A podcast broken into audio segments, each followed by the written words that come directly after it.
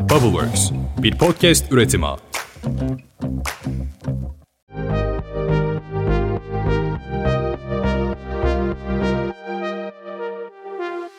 Teknoloji Masası'nın ikinci bölümünden herkese merhaba. Ben Furkan Karaca ve sizlerle beraber bu bölümde ilginç olaylardan bahsedeceğiz. Beni de ilgilendiren olaylar var. Çok garip telefonlar aldım. Öncelikle şunu söyleyeceğim. Teknoloji Masası'nın birinci bölümüne gösterdiğiniz ilgiden dolayı çok mutluyum. Ve takip oranları çok yüksek. izlenmeler, dinlenmeler, takip etmeler çok yüksek. Biraz kafam YouTube'a da gidiyor bu arada ama alışacağız. Podcast'te de alışacağız. Sizlerden bir ricam var. Eğer dinliyorsanız takip edin. Çünkü her hafta güzel konularla karşınıza gelmeye devam edeceğim.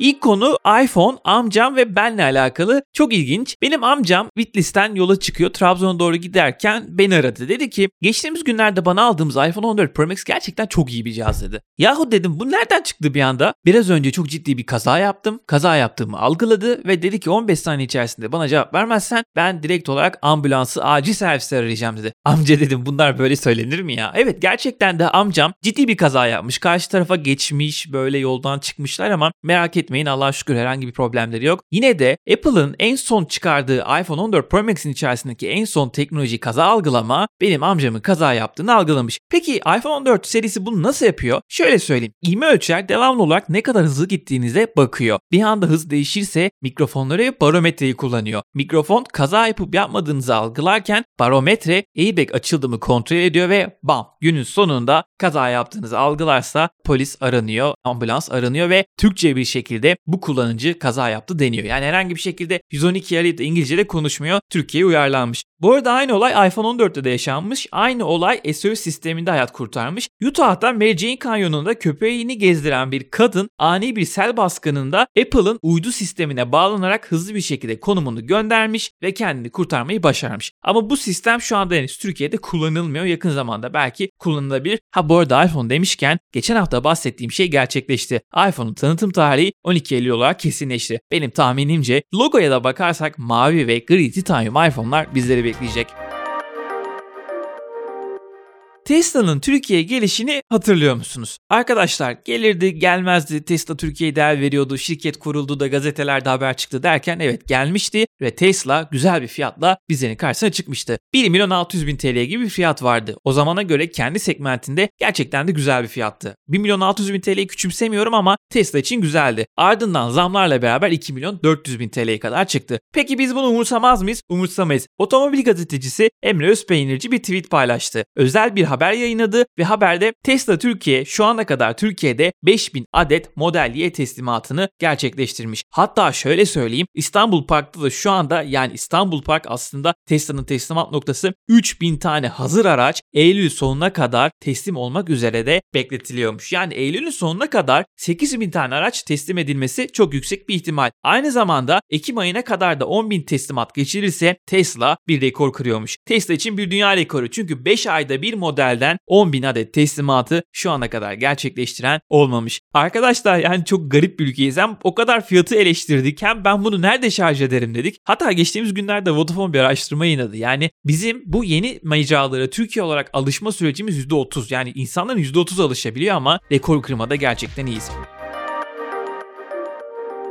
Bu arada sizlere geçen hafta Mark Zuckerberg hakkında haberler vermiştim ve devamlı olarak hem Instagram'ı hem de kendi uygulamalarını güncelleye demiştim. Sıra WhatsApp'ta. WhatsApp'a yeni bir güncelleme geliyor ki biraz kafalar karışık. WhatsApp'ta görüntülü konuşma sırasında biliyorsunuz karşı tarafa selam diyorsunuz, merhaba diyorsunuz. Hatta eskiden bir goy goy vardı işte ilk WhatsApp'a görüntülü konuşma geldiğinde patron seni ararsa yatakta açma işte çalışıyorken aç. İşte bir anda kız arkadaşını arayabilir gibi ama bu sefer durumlar biraz daha değişiyor. WhatsApp'ta görüntülü konuşma sırasında ekran paylaşma özelliği geliyor. Şöyle bir senaryo düşünün. İyi senaryodan başlayacağım bu arada. Dedi ki babanız ya telefonda bir ayar vardı nerede olduğunu bulamıyorum bana gösterir misin? Dedin ki WhatsApp'tan beni görüntülü ara aynı zamanda ekran paylaşma tuşuna bas ben onu bulacağım. Ne yaptınız? Buldunuz, işleri hallettiniz. Okey çok güzel ya da işte telefonla alakalı işlemler hallettiniz. Peki bu kötü bir senaryo için kullanılabilir mi? Ne bileyim bir anda aç WhatsApp görüntülü konuşmanı sonra da ekran kaydını başlat ve WhatsApp konuşmalarına gir dese birisi biraz kötü olabilir.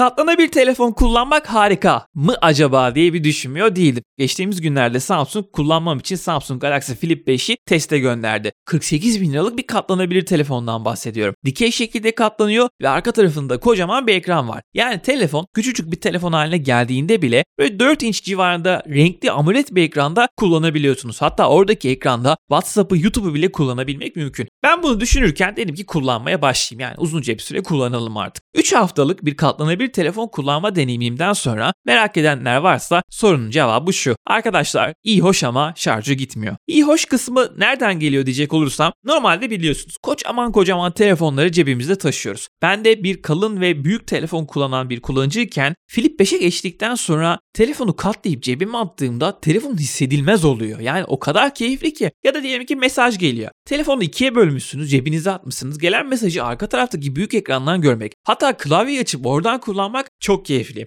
Bir yerden sonra o katlanma özelliğini alışkanlık haline getirirseniz evet 47 bin lira bir şey yaradı diyebilirsiniz. Ama eğer yanınızda şarj aleti taşımıyorsanız sizi bu telefon biraz üzebilir. Ve son olarak şunu söyleyeyim 47 bin lirayı eleştiriyor olabiliriz ama yeni bir macera aramıyorsanız 47 bin lirayı vermeye de gerek yok.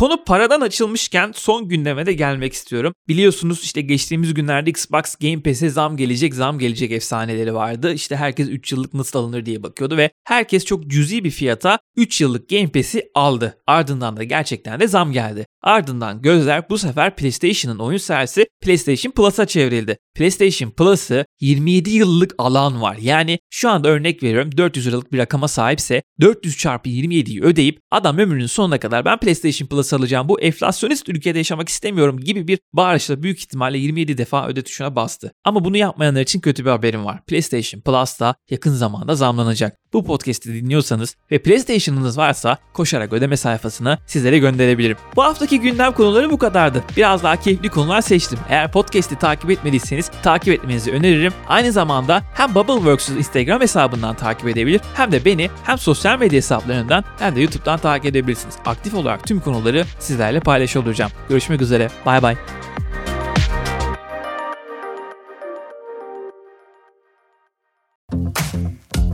Works, bir podcast üretimi.